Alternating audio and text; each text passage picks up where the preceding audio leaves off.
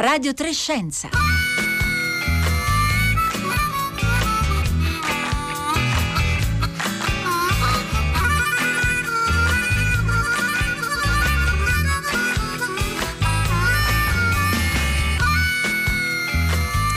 Le 11.30 e 23 secondi in questo istante. Buongiorno da Marco Motta, bentornati all'ascolto di Radio Trescenza, una mattinata qui a Radio 3 in cui stiamo eh, toccando, declinando in vario modo le molte questioni aperte eh, intorno alla campagna vaccinale nel mondo e nel nostro paese. Lo hanno fatto tutta la città ne parla Radio eh, Tremondo, come avete appena sentito.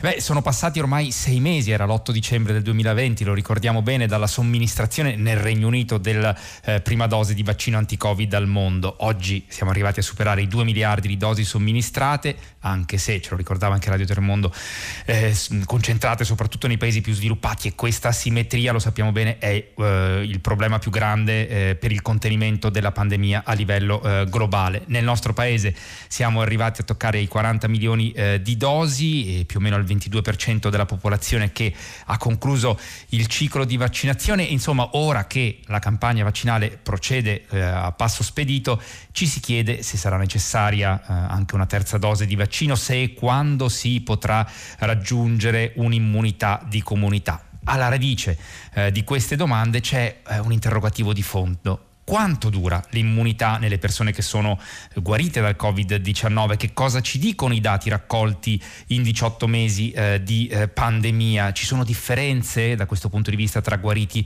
e vaccinati? Allora partiremo da qui tra poco con il nostro ospite di oggi, però come sempre e più che mai oggi aspettiamo anche le vostre domande, i vostri interrogativi, i vostri eh, dubbi al 335 5634 296, potete inviarci un sms o un whatsapp oppure naturalmente potete dialogare con noi anche tramite Facebook e Twitter.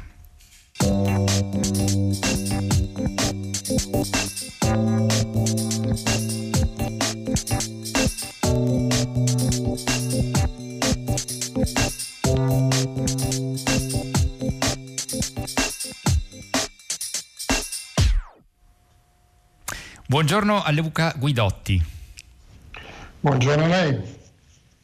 E grazie molte per essere con noi. Luca Guidotti, virologo, immunologo, una lunga esperienza internazionale negli Stati Uniti, oggi è docente di eh, patologia generale all'Università Vita Salute San Raffaele di Milano e vice direttore scientifico dell'ospedale San Raffaele eh, di Milano. Allora Luca Guidotti, eh, forse mh, è utile ricordare in partenza, anche in vista delle domande più pratiche che eh, citavo prima e che affronteremo tra poco, che dietro la parola immunità c'è una risposta davvero molto complessa del nostro organismo a un agente eh, patogeno eh, o anche naturalmente alla somministrazione di un vaccino. Allora cominciamo a ricordare quali sono i protagonisti della risposta immunitaria nel nostro organismo.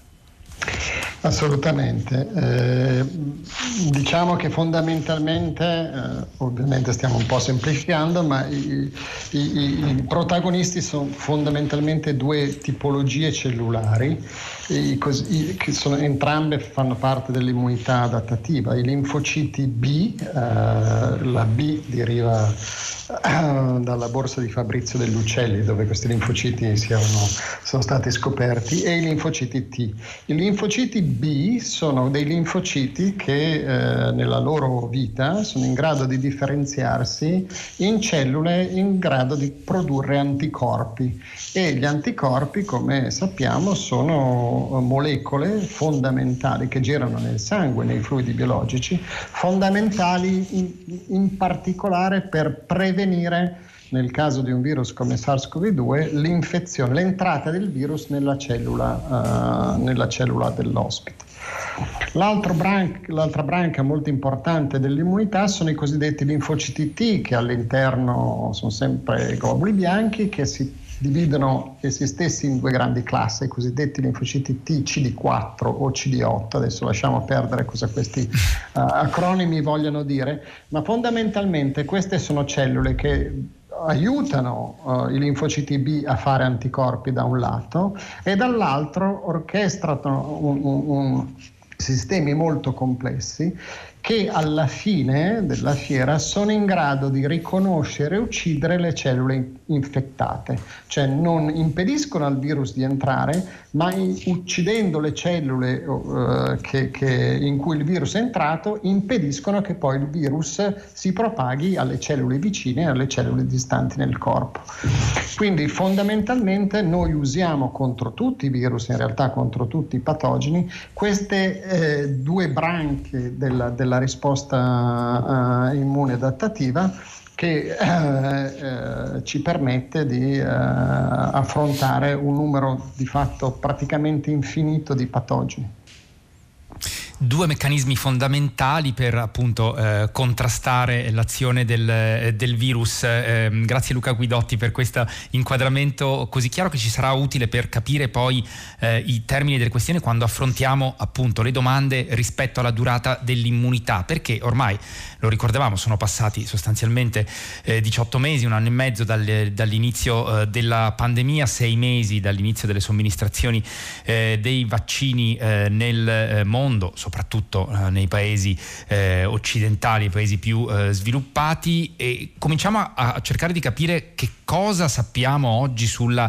durata dell'immunità che naturalmente è condizionata appunto dalla, dallo sviluppo temporale naturalmente del, del contagio, del, dell'infezione. C'è eh, c'è stata una recente pubblicazione, una ricerca su Nature eh, pubblicata nelle, eh, po- pochi giorni fa che sembra dare indizi incoraggianti sulla eh, durata eh, di questa immunità, nel senso che si eh, comincia a individuare un orizzonte che potrebbe durare anche un anno, se non di più. Che cosa racconta questa ricerca della, appunto della durata del, dell'immunità? Stiamo parlando innanzitutto delle persone guarite dalla Covid-19. Uh, assolutamente, quindi stiamo parlando dell'immunità uh, che, che, si induce in seguito all'infezione, in questo studio in particolare uh, soprattutto in pazienti che hanno poi sviluppato una malattia asintomatica o pacisintomatica, quindi una malattia chiamiamola lieve e quindi mm, per ora uno studio limitato a questa, a questa casistica. Certo. Però le notizie sono molto ottimistiche, nel senso che questo studio, come altri studi eh, che sono stati fatti, indicano che sia sul comparto linfociti B, che poi, come detto, alla fine sono i linfociti che generano que- le, le, cellule effettrici della produzione anticorpi che si chiamano plasmacellule, che stanno nel midollo osseo, protette dalle ossa, nel midollo osseo del nostro corpo, che i linfociti T perdurano uh, almeno un anno, si sono state trovate, sono linfociti di memoria e noi sappiamo dalla, dagli studi che sono stati fatti sulla vecchia SARS, la SARS-CoV-1,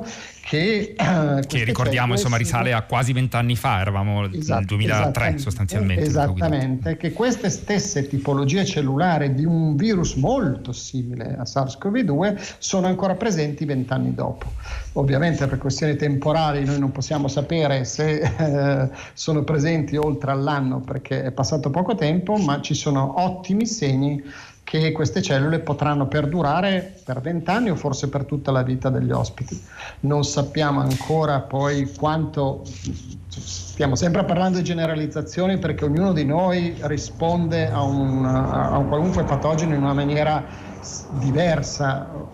Eh, e, e, detto questo, eh, non sappiamo ancora se pazienti che hanno sviluppato una malattia severa eh, svilupperanno questa, questa, immunità long lived eh, come gli altri, ma ci sono delle ragioni per pensare che anche questo succeda perché era successo con la, con la vecchia SARS-CoV-1. Va però sempre ricordato, eh, se, se, posso, è che Prego. è una immunità che si sviluppa col virus che il sistema immune ha incontrato in quel, in quel momento. Se ovviamente il virus cambia, cambiano le regole del gioco. La ragione per cui eh, gli altri coronavirus che, che, ci infettano, che sono i 4-5 coronavirus che normalmente ci causano sindrome parainfluenzali, comuni raffreddori, mal di gola delle, delle stagioni invernali, questi coronavirus mutano notevolmente. La ragione per cui l'immunità non, noi non siamo difesi eh, e ogni anno ci possiamo riprenderci queste, queste, infezioni è il fatto non che l'immunità non duri tanto, ma è lui che cambia sufficientemente per cui l'immunità che, che dura non è più in grado di riconoscerli.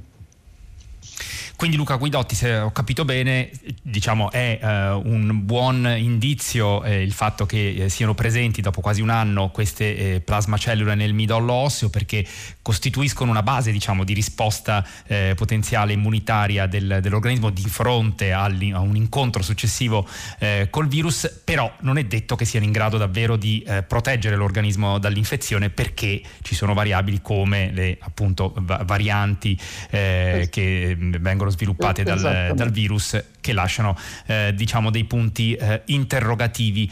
Um, Cominciamo a capire se eh, Luca Guidotti, tra poco daremo anche poi spazio ai nostri ascoltatori e alle nostre ascoltatrici che stanno eh, scrivendoci al 335 5634 296, c'è una differenza eh, tra, e, e, di che tipo? Tra l'immunità indotta eh, da, dall'incontro col, col, virus e sviluppata dalla malattia e quella indotta dal, dal vaccino? E di che tipo è se c'è questa differenza?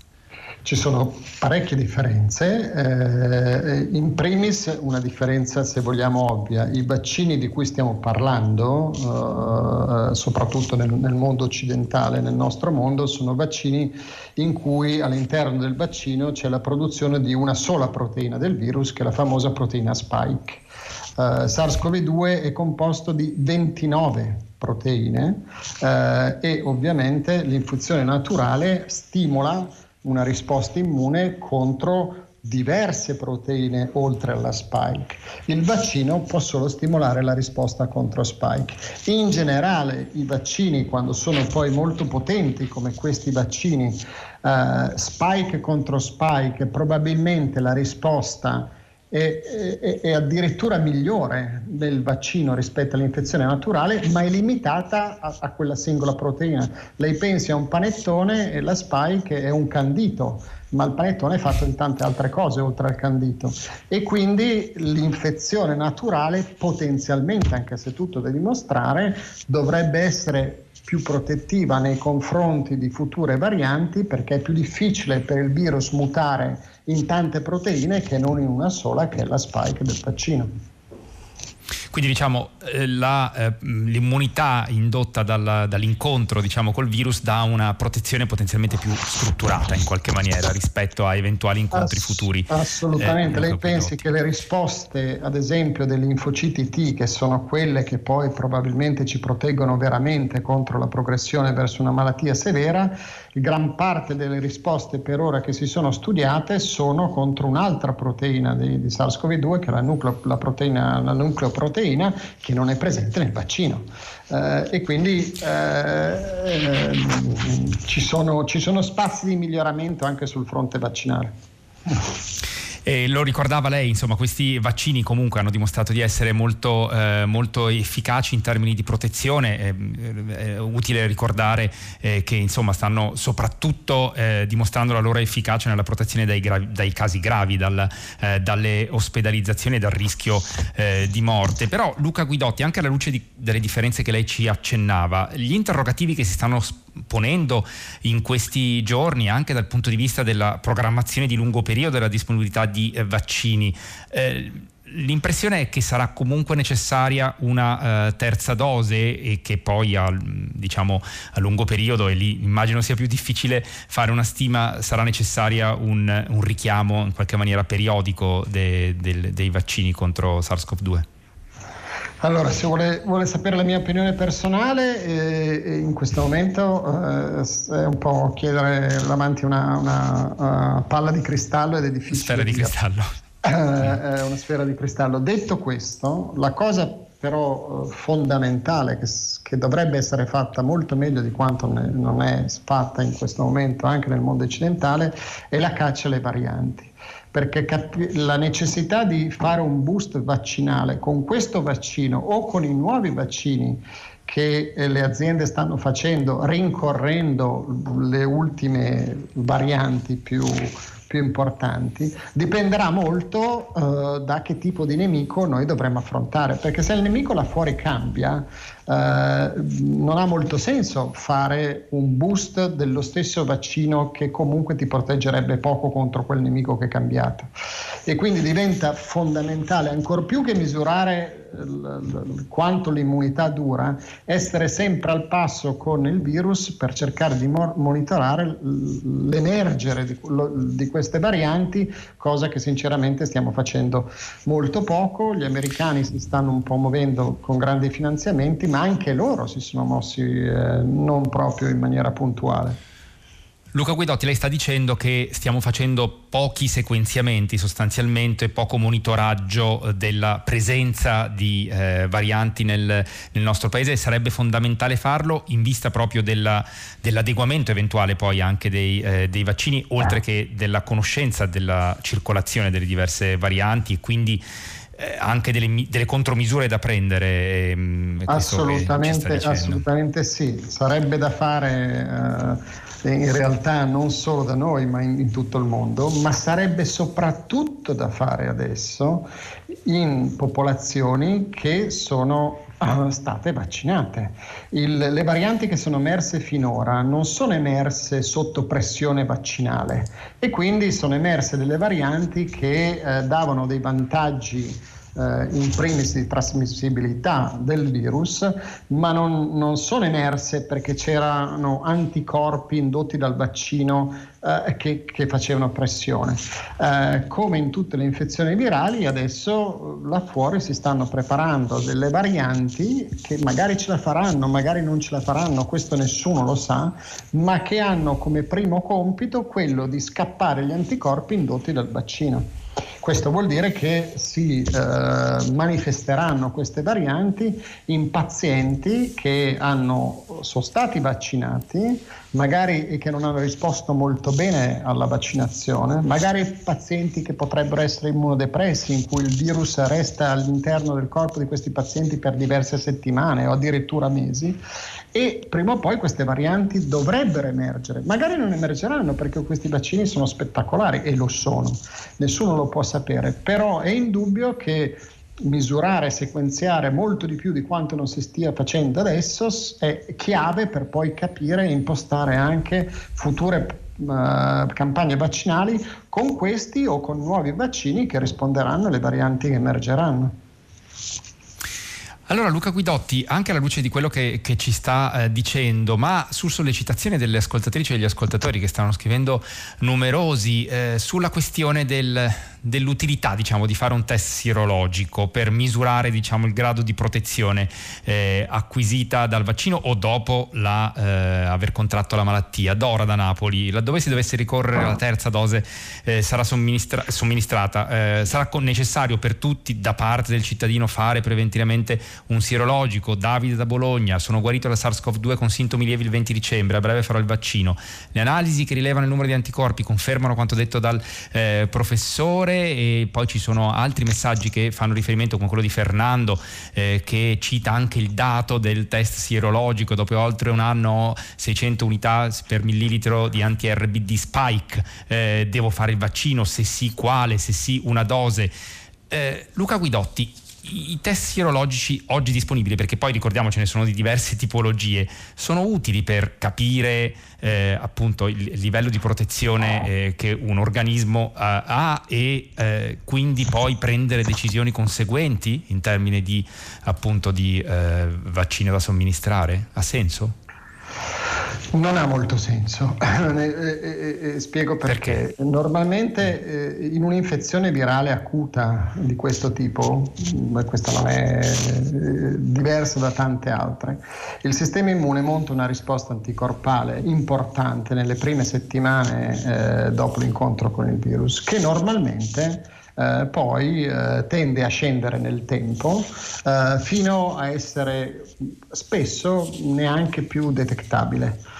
Questo non vuol dire che l'organismo non è più in grado di rispondere a quell'infezione, anzi, perché di fatto il sistema immune sia dei linfociti, dei linfociti B, perché eh, ovviamente gli anticorpi, quando misuriamo anticorpi non andiamo a misurare per nulla la risposta dei linfociti T, ma restando nei linfociti B, questi linfociti di memoria e le plasmacellule restano tranquille nel nostro corpo, pronte per rispondere, ma, ma non devono fare anticorpi perché il virus non c'è più. Se dopo tutte le infezioni virali che noi sviluppiamo nella nostra vita dovessimo mantenere alti titoli anticorpali per ogni incontro che facciamo, noi non, non avremmo neanche il sangue liquido, gli anticorpi sarebbero talmente tanti che quindi eh, quello che ti dà il test aerologico è un titolo anticorpale di quel momento, ma è, è, normale che quel titolo poi nel tempo decada se il virus non è più presente, ci mancherebbe altro, ma questo non vuol dire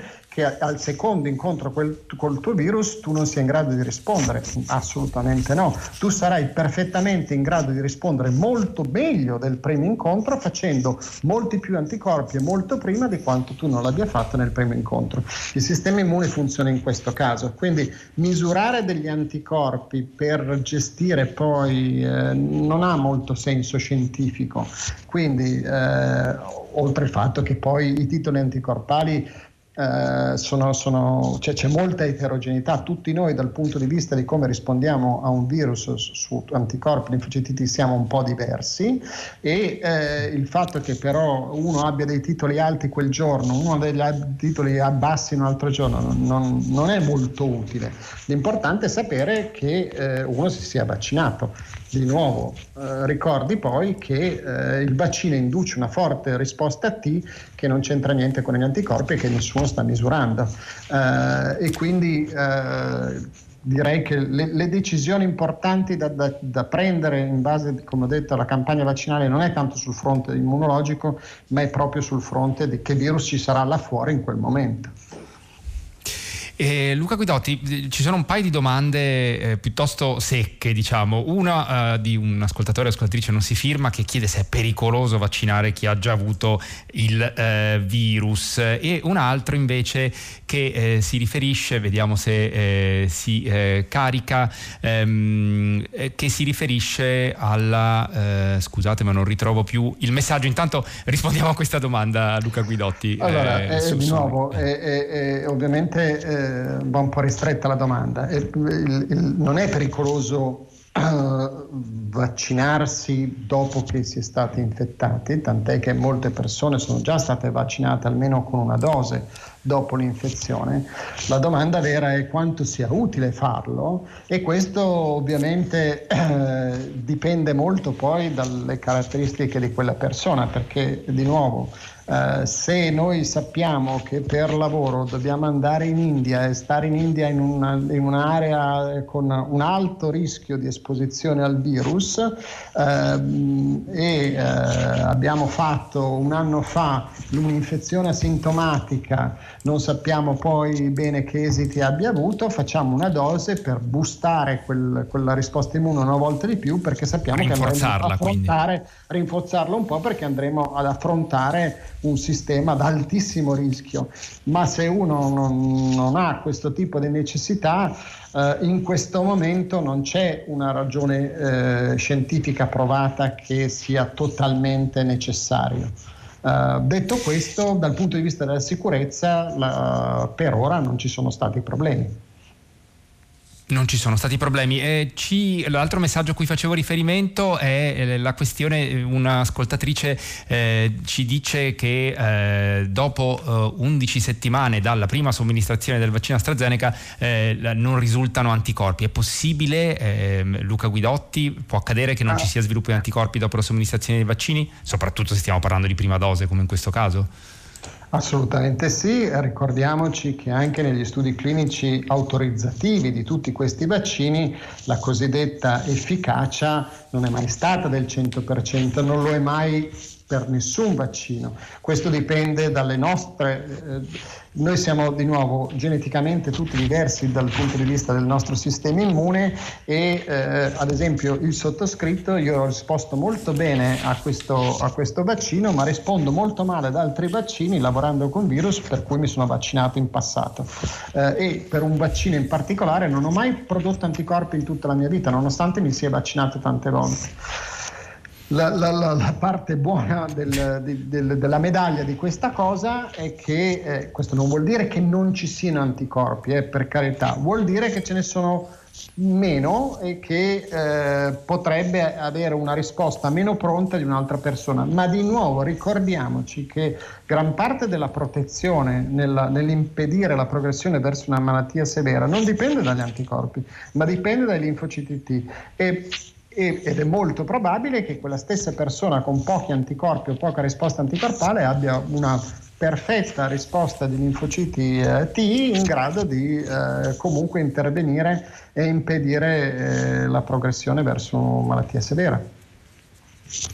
Eh, Luca Guidotti, ci stanno scrivendo diversi ascoltatori dopo aver eh, sentito la sua sottolineatura sull'importanza di monitorare la diffusione delle varianti e quindi fare sequenziamenti, eh, ascoltatori che ci dicono insomma è da un anno che sentiamo dire che è importante eh, fare questo perché non riusciamo diciamo ad organizzarci. È, è complesso organizzare un sistema diffuso, potenziato di sequenziamento, lo fate voi anche lì al San Raffaele, Luca Guidotti? Allora, è, è, sicuramente complesso nel senso che la, la, tecnologia per sequenziare è complessa, ma non così complessa. Sul territorio nazionale, tanti, in tanti paesi c'è accesso a questa tecnologia anche in strutture non tra virgolette autorizzate, pensi ad esempio alle università, ai centri accademici, agli ospedali, eh, però questo tipo di sequenziamento è limitato di fatto nei, nei, nei centri autorizzati, quindi non è banale, non è banale, non è eh, economico, è sicuramente abbastanza costoso. Uh, detto questo, uh, l'Italia non ha fatto molto, ma come ripetevo prima, non ha fatto molto neanche gli Stati Uniti, tant'è che l'amministrazione Biden proprio recentemente ha proposto nel, nel suo piano di investire quasi 2 miliardi di dollari nel sequenziamento delle varianti e dovrebbero partire tra qualche settimana.